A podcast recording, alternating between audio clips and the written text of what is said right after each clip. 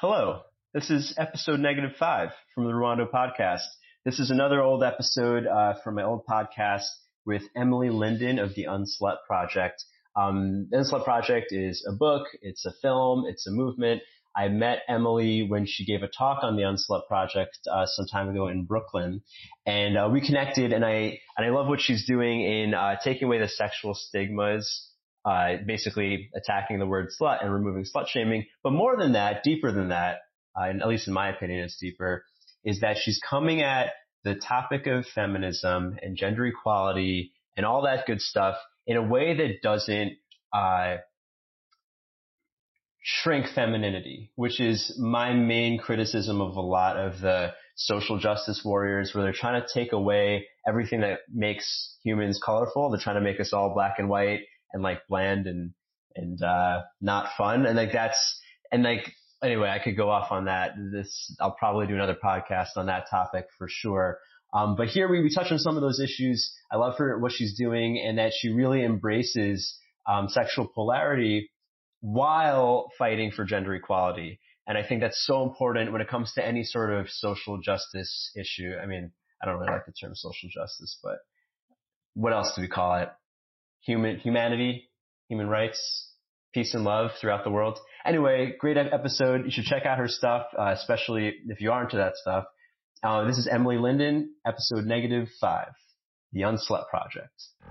You're listening to the Ruwando podcast, Perpetual Orgasm, Infinite Play. Please subscribe on iTunes and enjoy the show.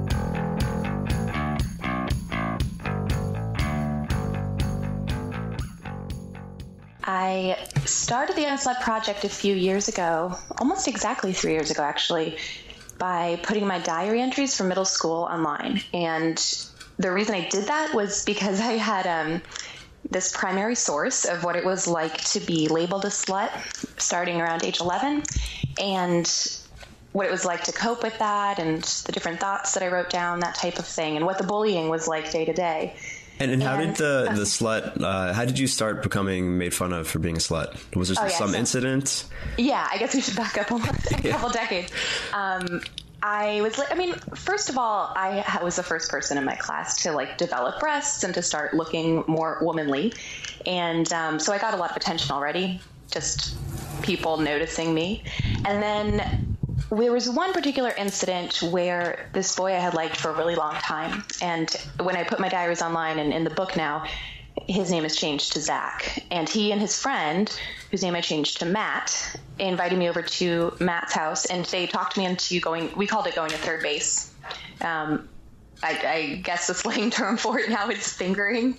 Okay. I, I, when I describe it to high school and middle school students, I say I let him put his hands down my pants, and it was like not sexual. it wasn't something, you know, now as a sexually active adult, I understand what that can feel like and should feel like. And we were basically like a step up from playing doctor that afternoon.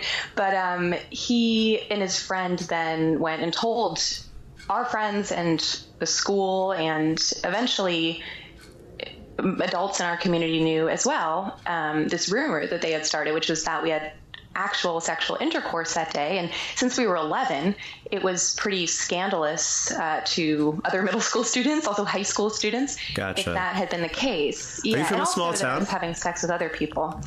Um, yeah, you know, it's probably about 15,000 people. Gotcha. Um, so it's it, you know, it has about, I think there are about 600 kids in my high school class, if I can remember. But, um, you know, so it's not a tiny town, yeah. but it's certainly not a city. Yeah, I, I, would imagine it's this is huge gossip.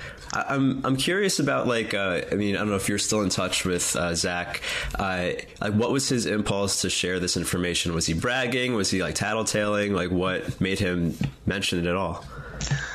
You know, I had never even thought that he might be kind of tattletaling. It was it was pretty clear at the time that he was bragging, ah. um, the way that he was at least spinning it. But maybe he also kind of felt that I had done something wrong. I'm not really sure what was going through his mind, but he lost respect for me because of it. And it's so, you know, it's such a, a shitty thing that that happened because even when I'm going back and reading the way I wrote about it in my diary at that time, I had said, "Oh, you know, I don't, I don't necessarily want to do this this afternoon." And one of my justifications for not wanting to do it was that I didn't want him to then think I was a slut, and I knew that that might be a repercussion. Um, yeah, it's kind of, of a lose lose situation yeah, set up exactly. In. And if I felt, I felt like if I didn't, he would break up with me, and he probably would have. I mean, he did anyway. yeah, it's so interesting that at that age you have this um, this trope that's been like, I guess, like of the oppressed woman since the dawn of time, where it's like men want sex so badly, but once they get it, they shame the woman who gave it to them. Yeah, yeah, exactly. It's um a really common story. And now, since I started the Unslut Project, um, I've been collecting kind of anecdotes and hearing from a lot of people about their experiences with slut shaming and sexual bullying. And it's so common today. I mean, it sounds like something that should be relegated to biblical stories or yeah. you know, the mythologies that we learn about in high school and, and college classes, but really it's happening in most of the women I talk to, honestly. Most of the people I talk to have at least some experience with slut shaming, and almost all of the women at some point in their life have gone through it. Yeah, it's really curious. I'm curious if, um, like, because at that age, like, because I mean, we look at like a construction worker and we can make up all these stories about how he's been conditioned by society or he's full of insecurities or, you know, maybe sexually frustrated and that's why he catcalls or whatever it is. But like an 11 year old kid having the very similar behaviors, I, I, wonder like where that comes from. Is it from parents? Is it from TV? Um, it's really interesting. I think it's from everywhere. I mean, and that's so here's a little tangent.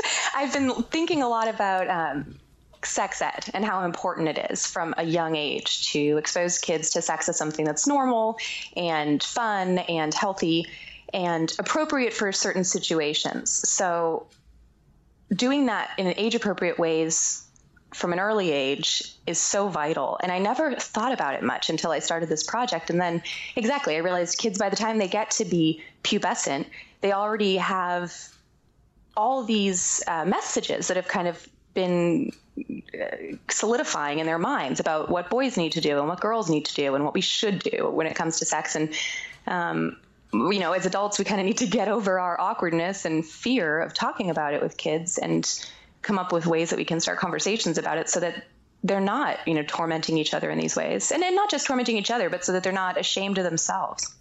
Yeah, it's just making me think of this is another tangent, but making me think of like when I first heard of the concept of homosexuality, like maybe I was seven or eight, and like all the boys would use it um, immediately use it as like um, an insult to other boys. Like if right. uh, if, a, if a, a, guy was even the slightest bit effeminate or even not, it was just an insult, and um, we all like we all used it as an insult, not because we wanted to sh- like shame that thing or, or, shit on that thing, but we didn't want other people to call us gay. So it just became this like cyclical thing. And I've, I've, I've, thought looking back on that and how I'm embarrassed of that behavior. Like if I knew about it at a younger age, if it was more normal to me, um, the way that like a man kissing a woman was normal, I probably wouldn't have those prejudices uh, at that age.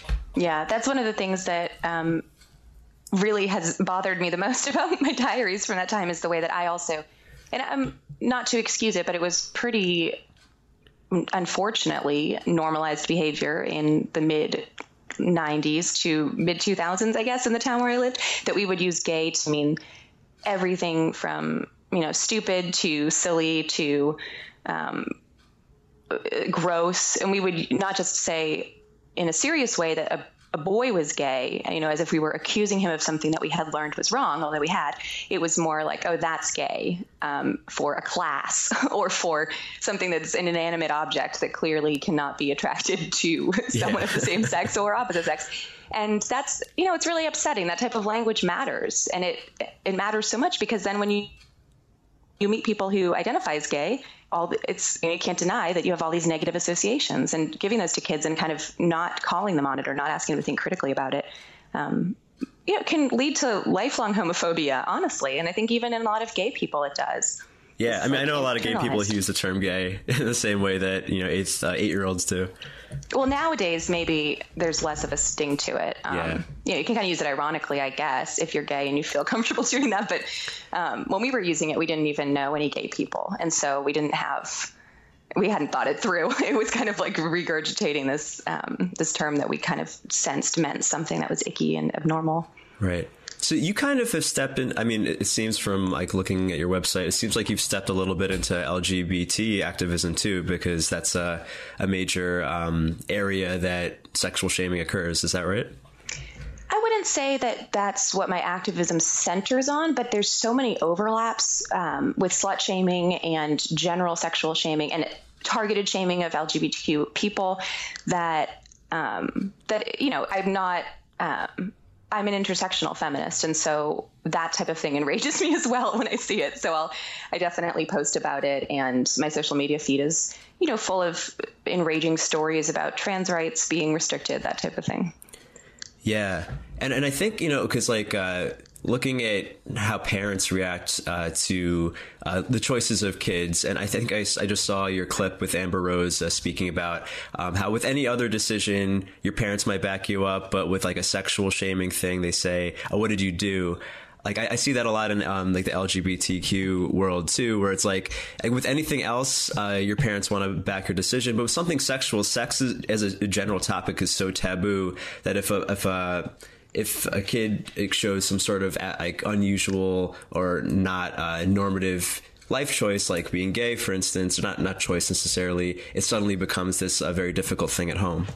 Yeah, and actually, now that you brought that up, one of the models that I had in mind when I started the Unslut Project was the It Gets Better project, Dan Savage's um, mostly living on YouTube project, where you know gay adults will record uh, short little videos explaining that they too were bullied because mm. they hmm. were um, LGBTQ in middle school or high school or whatever, and that their life got better. And that idea seems um, like it's just so helpful that you can because you're being sexually bullied, whether it's because of your orientation or identity or because of a label that's been slapped on you, like slut, then you don't necessarily have the support of the adults in your life. Uh, if you're living in certain areas of the United States, it's pretty certain that you won't have the support of any adults in your life if you come out as gay. And that can be really isolating. And similarly with the slut shaming of of young girls, if you go to your parents, and this was my fear as well, if I went to my parents and told them people at school are calling me a slut, their reaction, I thought, and probably rightly, wouldn't have been, well, let's talk about what you what you want to be and, and what you really are and how you feel about sex and what a slut even means. They wouldn't have necessarily interrogated it that mm. way or been supportive. I think they probably would have said, well, maybe you should reconsider the way you dress when you go to school, or something that put the onus on me to um, come out from underneath that that label. And so is that what I, your parents said? Well, I didn't tell them oh, specifics. Okay. They heard. Um, I should say about my parents, we're great friends now, and they're on board with the project. And um, I talk to them almost every day on the phone, even though we live across the country. Um, and they're really supportive. But when I was growing up, we were growing up in the Boston area, and they were Irish. My dad's Irish Catholic, and my mom is Italian Catholic.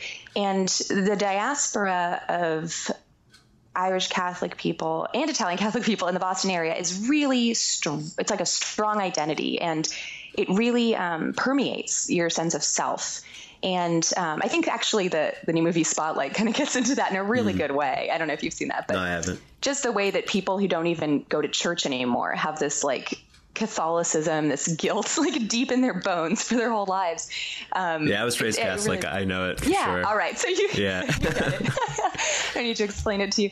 Um, and so, yeah, I still honestly sometimes struggle with that type of thing. But um, my parents were free thinking adults. I mean, they weren't necessarily just kind of by the book Catholic or, or any other type of dogma, but they had said things to me in the past, and I had like overheard them talking about other women in the news. I overheard the way they talked about Monica Lewinsky when that scandal happened, and I was quite young, but I was old enough to um, absorb those things and to recognize and, and know deep you know, in my gut that they wouldn't be on my side. And I don't think they would have been. I think they would have probably um, victim blamed. And I think that that doesn't make them bad people. I mean, that's a pretty, you know, it's a common knee jerk reaction for a lot of parents is to, um, first of all, be terrified at the idea that there might be any truth in sexual rumors about their child because the idea that your child might be sexually active is you know scary for a lot of people and and also just new territory. You might not know how to talk about it.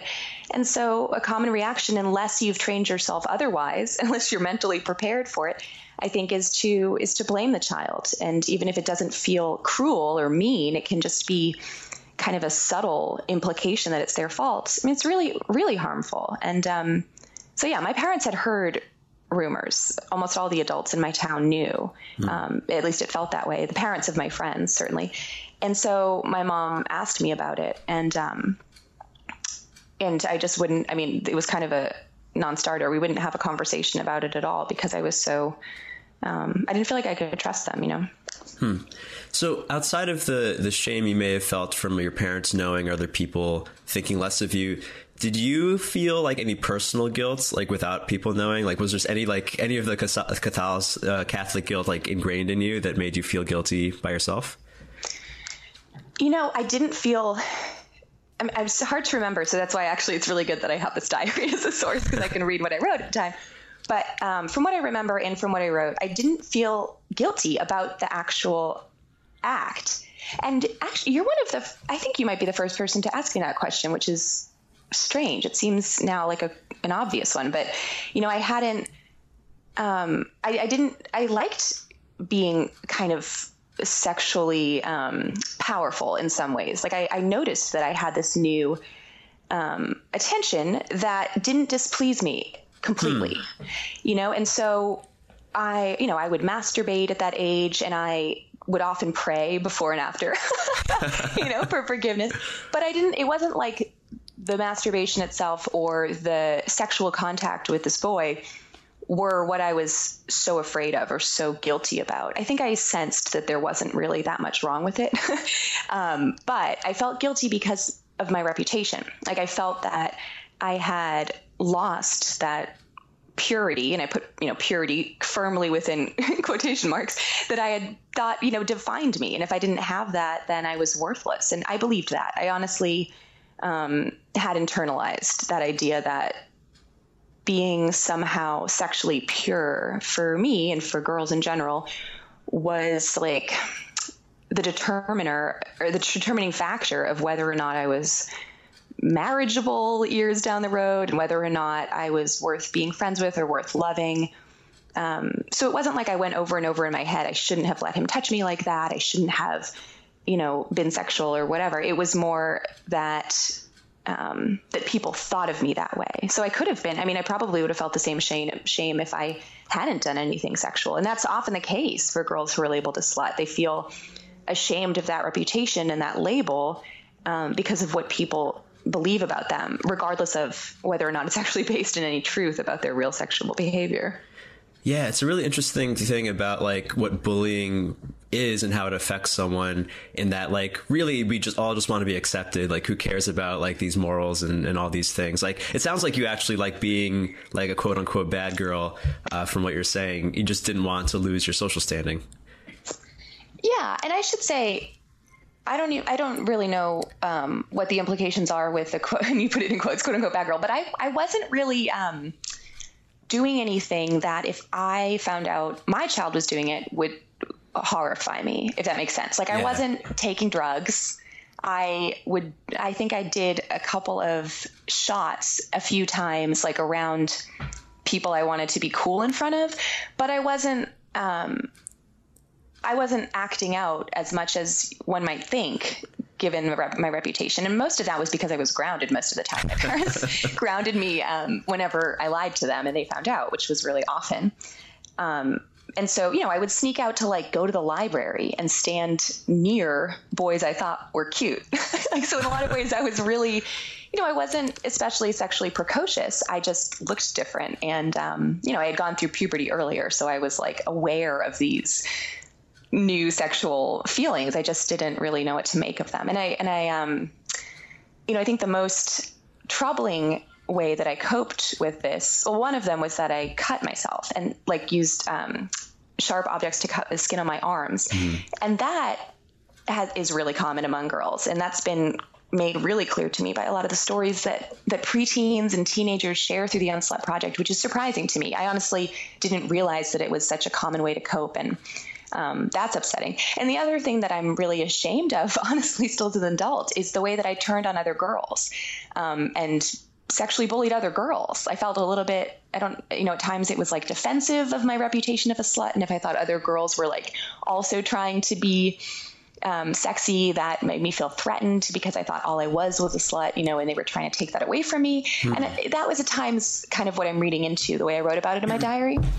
Um, and also at times I, I just had bought into, you know, I just internalized this idea that girls who um, were flirting with boys or who expressed interest in making out with boys and hooking up were you know attention seekers and should be made fun of and um, shamed for for that type of of behavior yeah because like a lot of it if if not maybe perhaps most of the slut shaming comes from other women is that correct I don't know um, if it's most for everyone. For me, it was a mix, um, and it, w- it was differently motivated. I guess is something to point out. Like I'm a little bit wary of the assumption that I don't think you're making, but a lot of people I think use to write off slut shaming is that like, oh, it's something that women do to other women because they're jealous. And honestly, that's something that when my mom noticed I was being bullied, even though she didn't know you know the reasoning behind it or where it really came from she knew that pe- my friends had deserted me she knew i had you know become isolated in my class. And um, she would say oh they're just jealous you know because i was a typically pretty young girl. And she would mm-hmm. say they're jealous of the way you look. They're jealous because boys pay attention to you. You know don't worry about it. And that i think really you know maybe it's part of it to some extent for women but i think um, it doesn't really give us that much credit for um, you know, it kind of reduces women to to children uh, throughout our lives because we do it to each other as adults as well. So I, I honestly think it comes more from this, whether or not we acknowledge it, this like really deep seated understanding that's been something that we've learned from a really young age, which is that like at any point we could be the one who's labeled a slut. And it, and there's no way to prevent that. Like it doesn't have anything to do with our behavior. It's just because someone who wants to bring us down or who is maybe motivated by jealousy maybe motivated by something even more sinister wants to um, or maybe just carelessly honestly calls us a slut. And it can undermine all of our work achievements. It can undermine our family lives and and really cause a lot of um, damage even in adult women's lives. And so when we know that, and when it's this constant threat hanging over us um, that we might or might not acknowledge, it becomes pretty tempting. And I think um, even like a really base instinct to maybe I wouldn't use the word instinct because that implies there's some like biology behind it, but but there's like this temptation to direct the the attention elsewhere. Yeah. And if everyone is looking at her, then for now at least, I'm not the one who's sexuality or sexual expression is under scrutiny, you know? Yeah, and I get this. It's kind of like the eight year old boys calling each other gay, so they don't yeah. gay.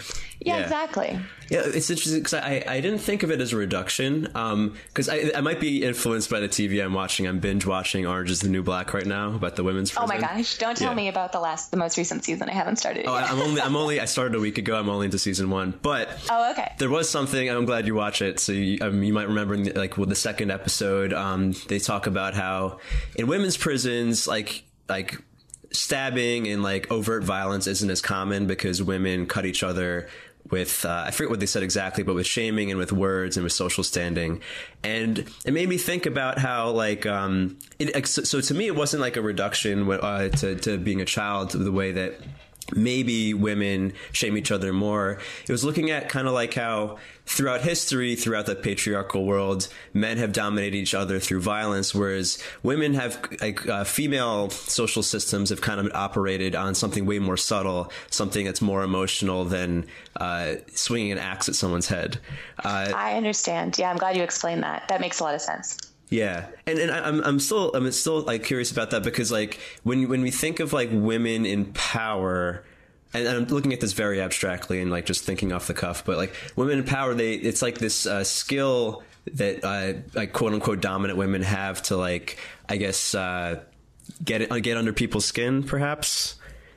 Right, right. That I do think that's I mean, I can't really argue with it because um, it's been pretty clearly demonstrated that that is one of the ways that women, you know, uh, get. And it's like, I'm thinking for whatever reason, what comes into my mind is um, French aristocracy in like the mid 18th century, um, when you know that was, which actually seems pretty similar to what middle school is like in terms of like mm-hmm. cutting people down and and scandal and rumors, that type of thing. And um, but yeah, when women have real political power, um, I think that will kind of fall away. Um, and I also, you know, it applies to bullying in in really clear ways, which is that when we think about bullying and when traditionally we talk about what bullying looks like, and I think, you know, I, I, I hate to generalize, but I do think a lot of older men, like baby boomer generation, don't think of verbal bullying or of social manipulation as bullying. They think that bullying looks like, you know,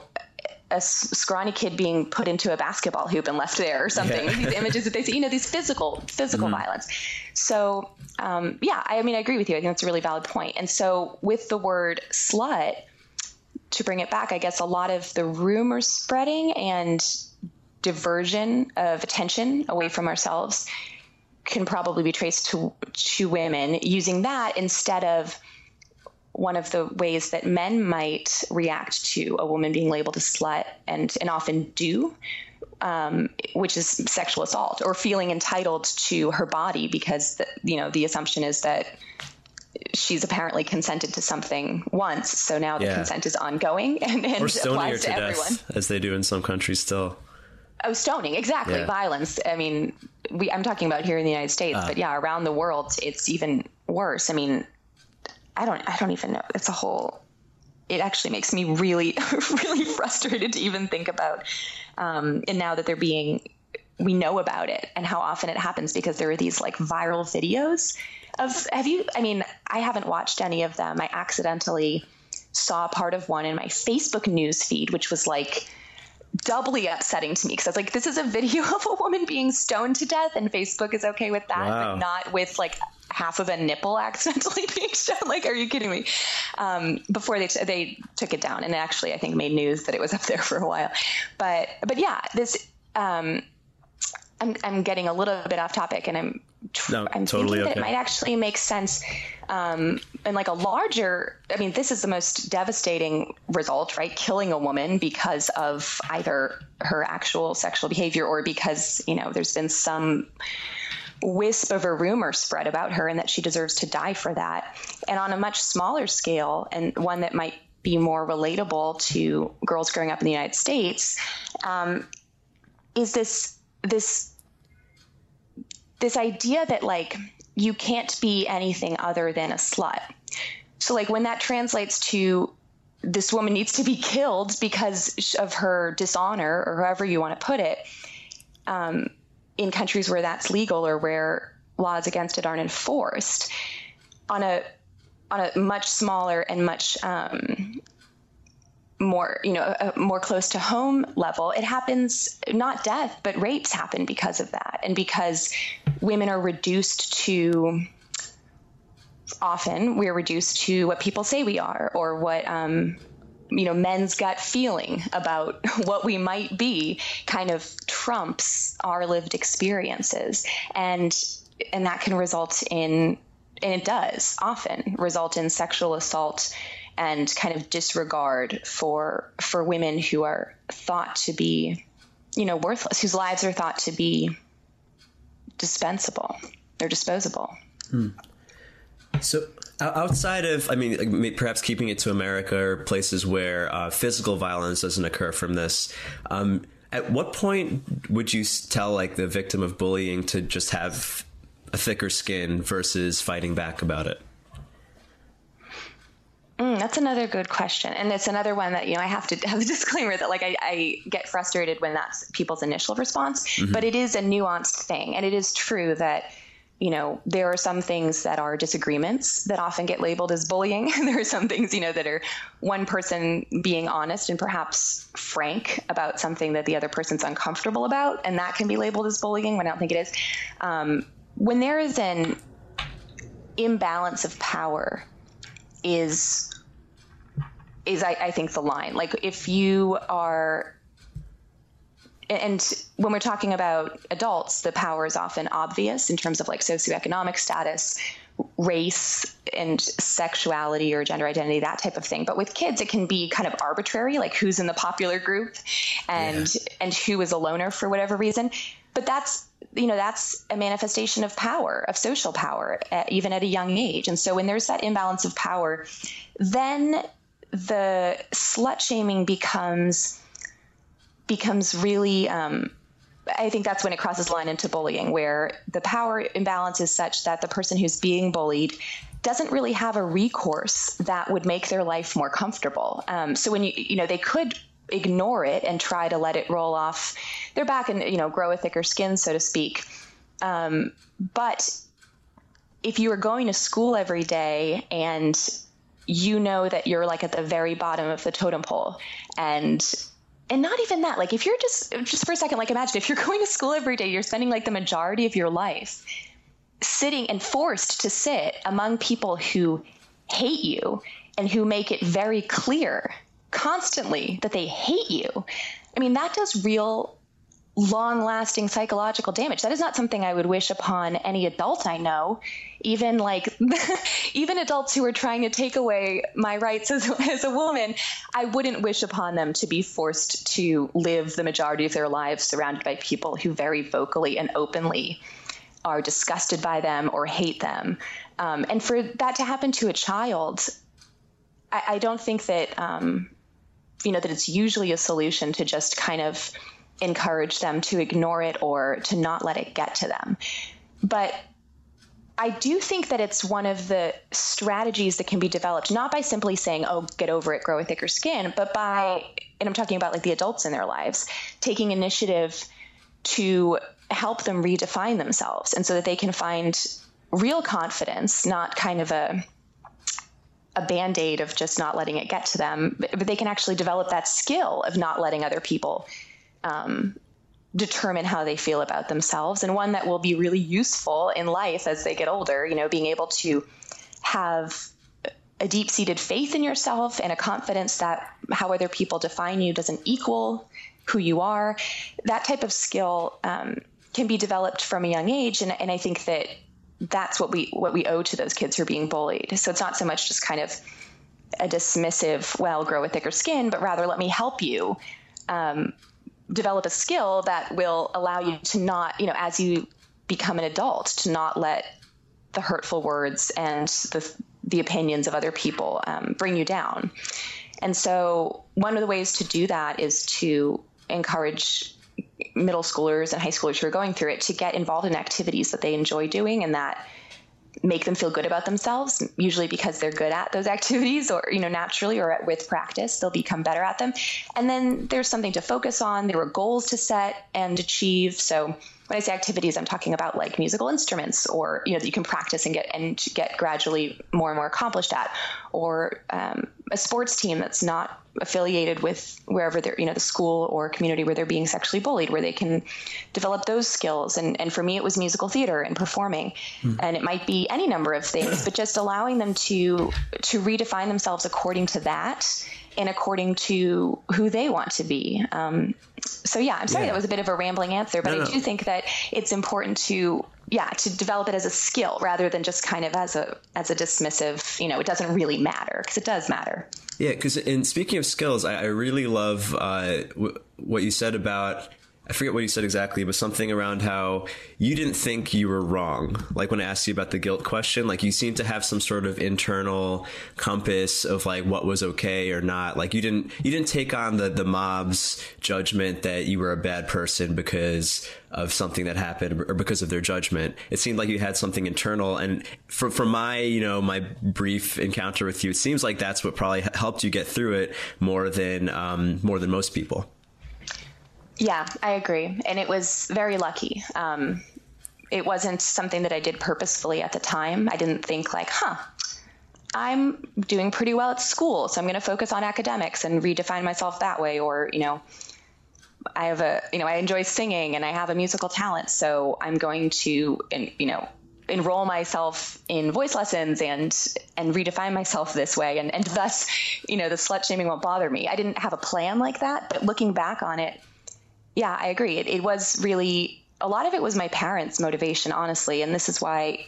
Um, you know, I tried, I tend to give them a break when I look back at this time in my life because I think they didn't really know what was going on, but they knew that I was upset. And so one of the strategies that they used was to encourage me. And I was lucky because they were um, financially well enough, off enough to enroll me in voice lessons and to help me pursue, you know, community theater. They had, you know, some time on their hands that they could help me with homework, that type of thing that um, middle class and upper middle class kids have that advantage. Um, Do you think your ambition yeah. was caused by this avoidance of like this slut reputation? Like, did you try harder in school? Do you think, perhaps unconsciously?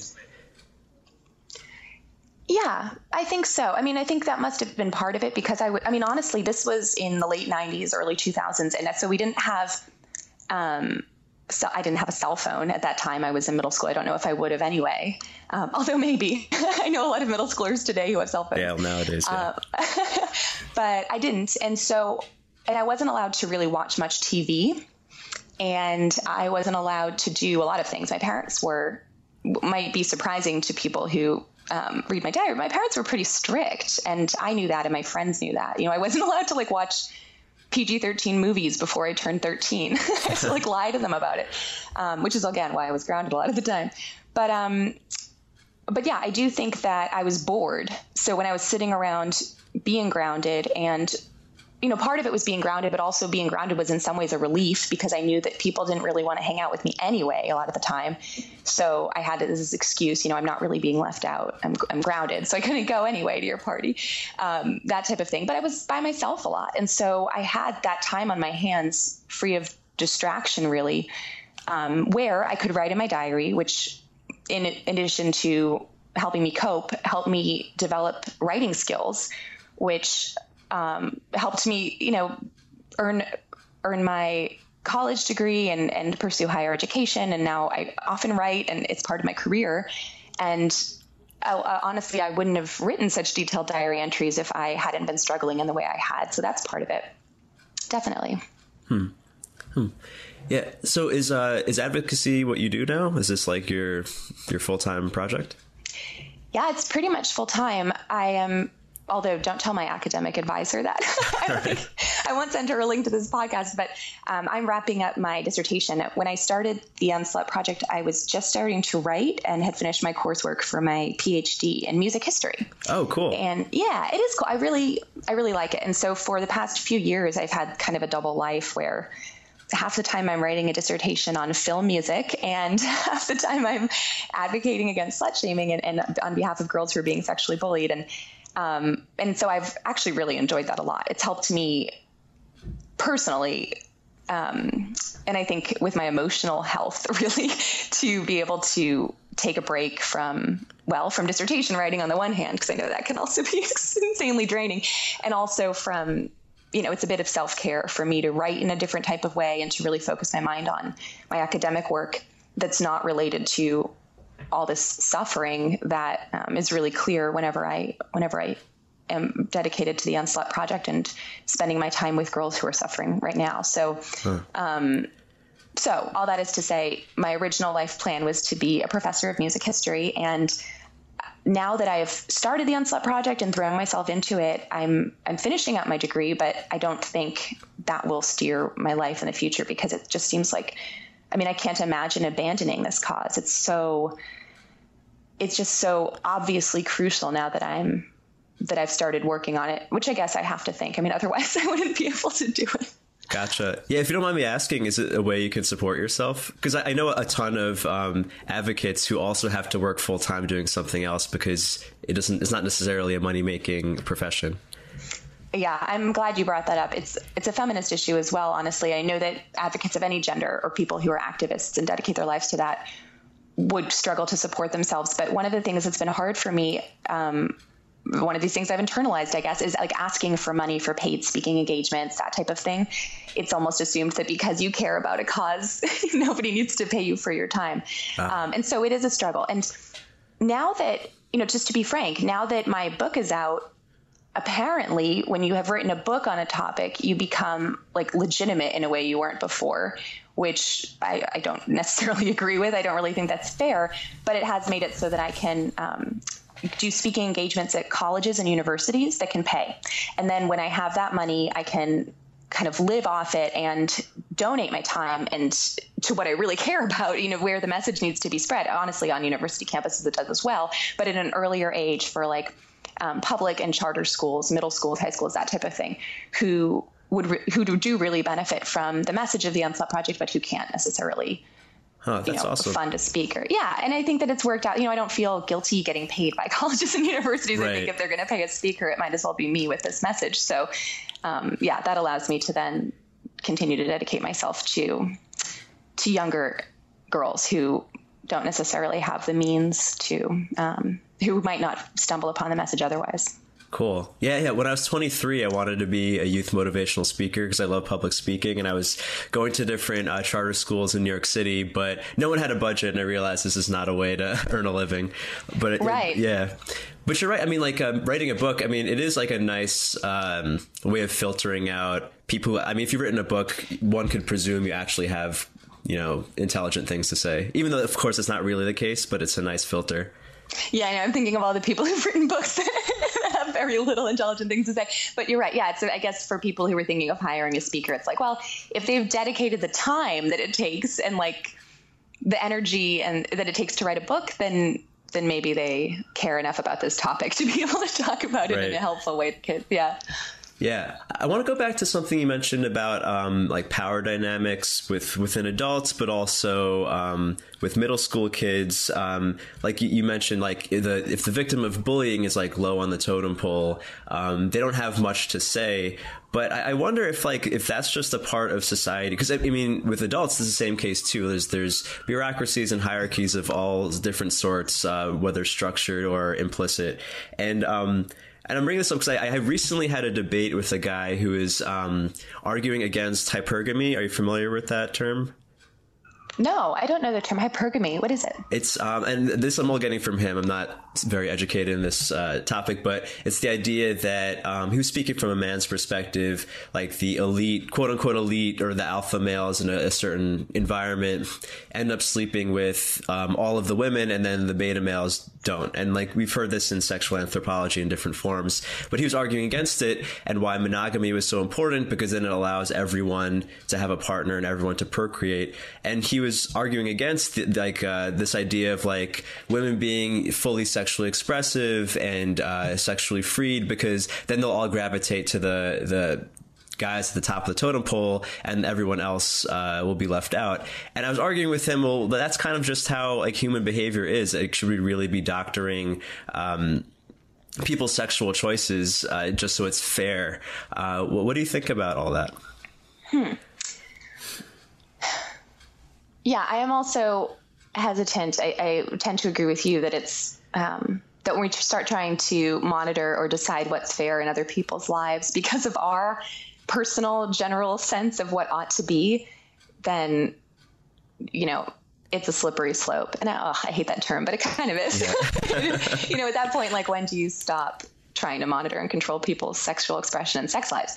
And I also, you know, I don't know if this is necessarily tied into that conversation specifically, but it when we talk about like alpha and beta males, there's you know, my gut actually kind of wrenches up because it, it reminds me of pickup culture, their pickup artist culture, yeah. and, and, you know, MRAs, men's rights activists, that type of thing.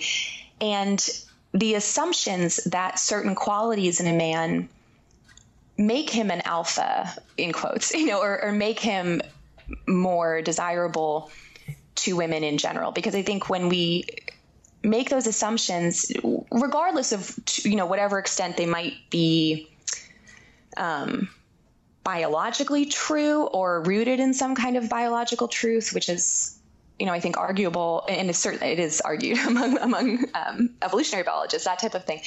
But it also allows us to like reduce women to wanting all the same thing or being attracted to all the same thing or having the same goals. And it's not i mean it's not even like a slippery slope at that point. It already kind of is implicit in the argument that in order to um, that men must act a certain way, and that's usually like hyper masculine and you know even bordering or, or probably going into toxic masculinity to um, in order to like win a prize and that prize is a woman. And mm-hmm. that's you know of course the, the language that we use matters but it's objectifying. And and and it also is dehumanizing to the women and you know takes away from them this agency to want to be sexual for men. And like why can't we talk about you know alpha females and and, and beta females who are interested in um, if we're talking about males in this way who are just kind of interested in having sex with as many guys as they want to and attracting as many men as they want to. And I think implicit in that assumption is that men are more complicated and have more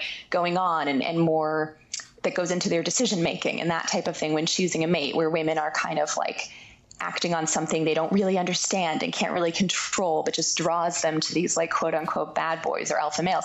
And that's disturbing to me. I mean, I think that when you kind of unpack that and, and, and think about not necessarily its like theoretical applications, but how it actually plays out in the world when most of the women that I know have encountered these pickup artist types or like wannabe pickup artist types who think that they need to like put us down and take away our self-esteem in order to gain control over us and prove their dominance or whatever. I mean, it just it's so backward, and I think it's really, um, regardless of whether I mean, sometimes it plays out in really obvious ways, but even the um, the suggestions that come with it and the ways that we all kind of absorb those messages in in more subtle ways are really dangerous and, and do shape and lead to violence. I mean, I'm thinking right now of Elliot Rodger at UCSB, which is my school, and um, my you know was my campus. I was living there at the time, and how he went on a killing spree, motivated, according to his manifesto, by his sense that he was somehow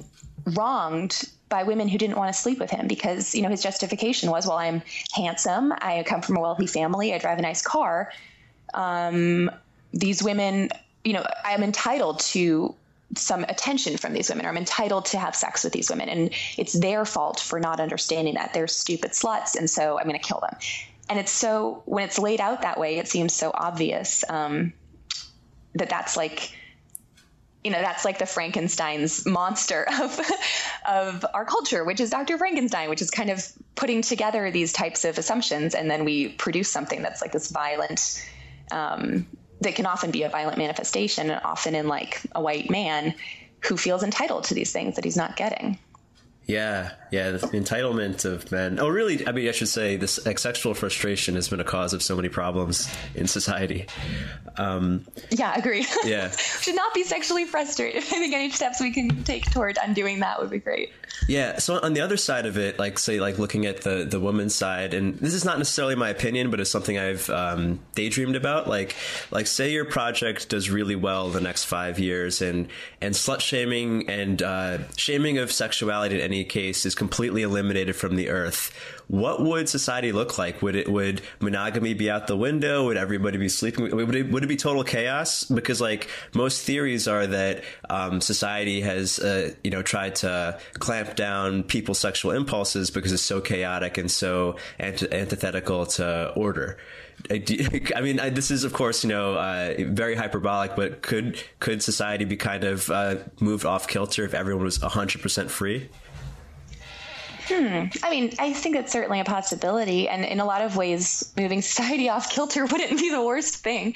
Um, but you know, I'm a monogamous person, and I always have been, and I don't think that's only because of the societal messages that I received. You know, I know that when I have sex with a partner and I believe in my heart that, or whatever, I believe in my literal heart, but, you know, understand on a deep level that that he or she and I are only doing this very intimate act that we take seriously with each other, it adds a level of intimacy. I mean, it adds a level of trust that I think is really important to a lot of people. And so, even if my husband or in the past, you know, my partners had wanted to have an open relationship, I'm not sure I would have wanted to pursue my end of that.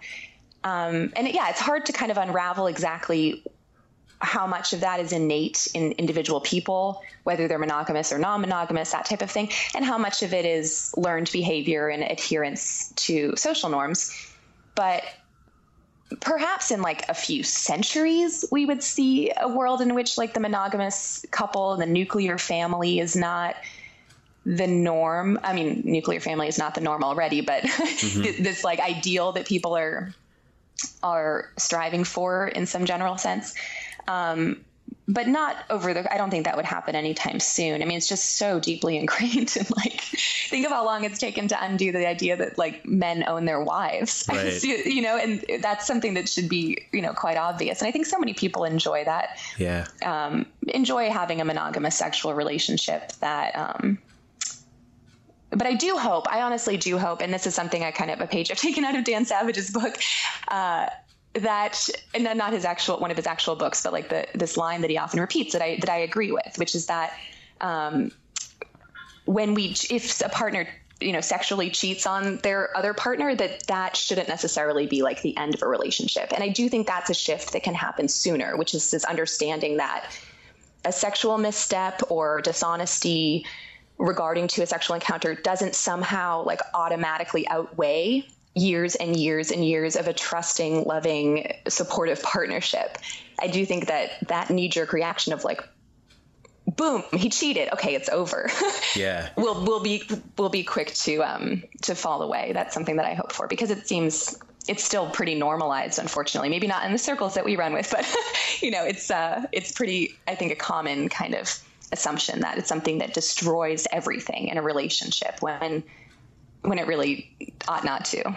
Yeah, I think sexual norms will change a lot more rapidly. I mean, given that with the internet, everything's changing more rapidly, but with people like you and Dan Savage, um, with the platform of the internet, I think uh, within our lifetime, things will be pretty drastically different.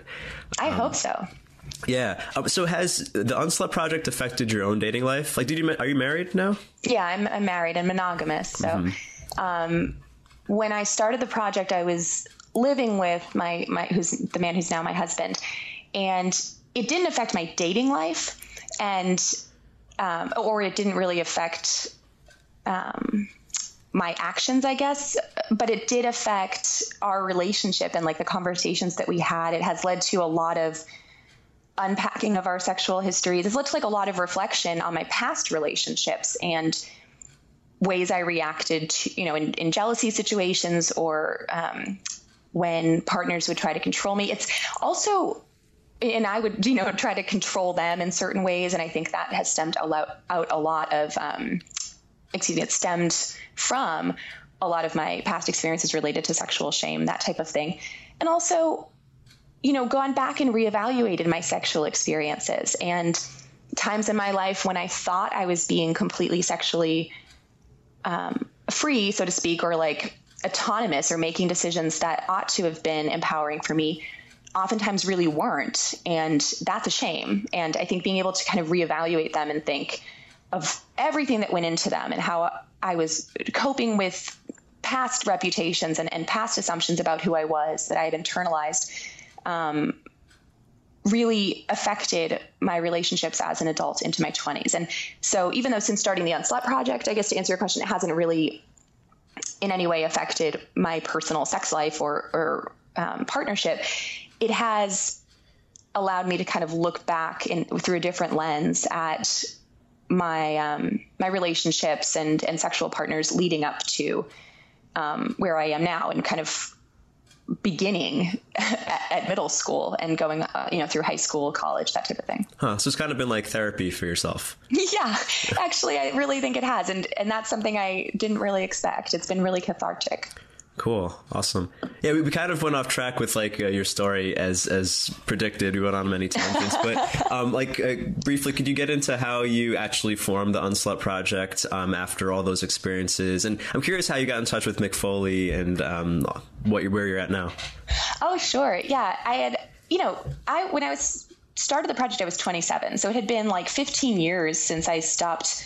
Um, since I ended middle school. And I had not really thought about that so much. I mean, I knew in the back of my mind that I had been labeled a slut, and, and, my friends from that time, who I'm still in touch with, knew about it, but we didn't like harp on it. I didn't. It didn't haunt me or anything, and it didn't, in ways that I could perceive, really shape who I was as an adult. And it wasn't until I heard about girls who had committed suicide for going through something similar um, that I felt compelled to do something to participate in the conversation about slut shaming and, and how harmful it apparently can still be.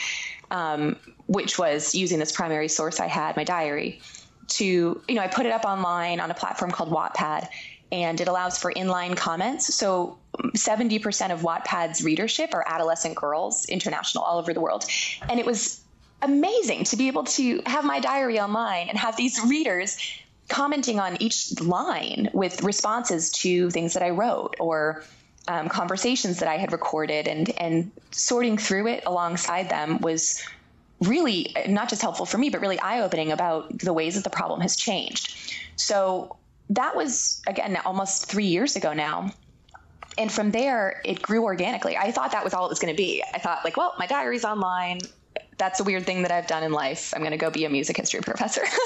but instead, um, people started just sending me their stories, like unsolicited, and the movement grew very, very quickly. And it became clear that people were really ready to talk about this, and um, not just on like in person to person conversations, although that's sometimes the most helpful, but mainstream media platforms want to talk about it and want to unpack it and try to work against it, or at least they know that it's a topic that people are interested in hearing about. So that became pretty apparent pretty quickly, and I'm and I'm glad that that's the case because it's part of my whole um, understanding of, of slut shaming and sexual shaming in general that one of the ways to undo it is to is to talk about it first of all. Um, so that's been great. And then Mick Foley got in touch with me. Um, when I was doing a Kickstarter for the documentary film, um, Unslutted documentary film, we kickstarted it in August of 2013 for production. And we had like a week to go and didn't look like we were going to make our Kickstarter goal. And in, if that happens, you don't get any of the money. That's the way the platform right. works. So I was like panicking, and he called me and said he had seen my project um, because a porn star that he follows on Twitter, Siri, had made a contribution to the Kickstarter and had retweeted it. And so he just happened to see it in his Twitter feed and called me up on the phone. And I didn't know who he was because I'm not a WWE fan. Um, but I didn't I didn't recognize his name, but I recognized his photo when I looked him up online. And he said not only was he going to you know contribute as a producer of the film, but he was going to match donations until we met our Kickstarter goal. So. Um, it's one of my favorite details about the way that film got made that our a good portion of our of our crowdfunders are just these diehard WWE wrestling fans who are a population that I wouldn't have assumed would be interested in a feminist documentary about slut shaming, but it's really awesome that they are. And that again was like a, a really cool realization for me to realize that these this group of people that I had assumptions about the types of people they were and the types of things they were interested in you know those assumptions weren't necessarily true and it's a topic that can engage and is a lot of different people and is really important to all types of people yeah, it was really incredible when I when I saw you and um, Mick speak at the premiere in Brooklyn, um, and like you both sitting next to each other, like you're so from different worlds, but with the same message. It was really awesome. Oh yeah, I'm glad you said that because I didn't. that's really true, and it having making the film, and one of the things that people comment about often when they watch the film is like his presence really adds so much, not just because he's like a celebrity in general, but because he's this um, man's man. I mean, he looks like um, he's really a, a, big guy. He's like over six feet and and pretty takes up a lot of space, you know. And he yeah. kind of has this and wears sweatpants and a fanny pack. Yeah, exactly. He wears a fanny pack, but he has this presence that kind of makes you and and a specific type of celebrity as a as a wrestler who like uses violence um, to express himself or as his art form or however you want to think about it. Um, having him be a volunteer at the Rape, Abuse, and Incest National Network and having him be on board with the Unslut Project and helping to spread its message in the film sends this message that it's not just about women. It's not just our problem to solve. It's really we want to call in guys and people of all genders who are who are interested in making change starting with themselves and having him there and, and just on screen makes it a little bit more welcoming and easy, I think, for, for straight cis guys who might otherwise think it's not really their problem. It invites them in. It makes it easier for them to engage. So I'm glad that I'm so glad, not just because we got the funds to make the film in the first place, but to have him involved because he's first of all just a great guy and, and a good friend, and also because of the of the weight that his presence lends to the message. Yeah, totally. So I know uh, Project has many legs right now. How can people get involved or find out more? Well, the website, unslutproject.com, is the hub, and that's where they can you know listeners can share their experiences with sexual shaming just by clicking share your story and access all of the other shared stories um, that are collected on the website. They can watch the film which is now on itunes and on demand um, or organize a screening in their school or community and the book is also available for purchase on the website. So, everything you need to know, including getting in touch with me for any kind of collaboration or idea or speaking or anything that they would want to um, talk about is is pretty accessible and easy on the website. We also use social media a lot. I tweet most of the tweets and Facebook posts um, on the Unslut Project page and at Unslut Project um, are from me directly. So I interact with people a lot on social media. It's one of the um, main thrust of the project is to use those tools for good rather than for cruelty or, or bullying or tearing people down as, as they often are. So connecting on social media is a great way too. Awesome. Yeah, I liked your tweet about Rapunzel. it was at Midnight's prompt. I love that show. ah, nice. Awesome. Well, thank you so much. This has been awesome. I think what you're doing is awesome, and I really hope we speak again. I hope so too. Thanks for taking the time to talk with me. It's been a great Absolutely. way to start my day. My pleasure. Thanks for listening. Don't forget to subscribe on iTunes or Stitcher. And if you want to be a part of the virtual audience for future episodes, make sure to follow me at crowdcast.io slash Ruwando. See you next time.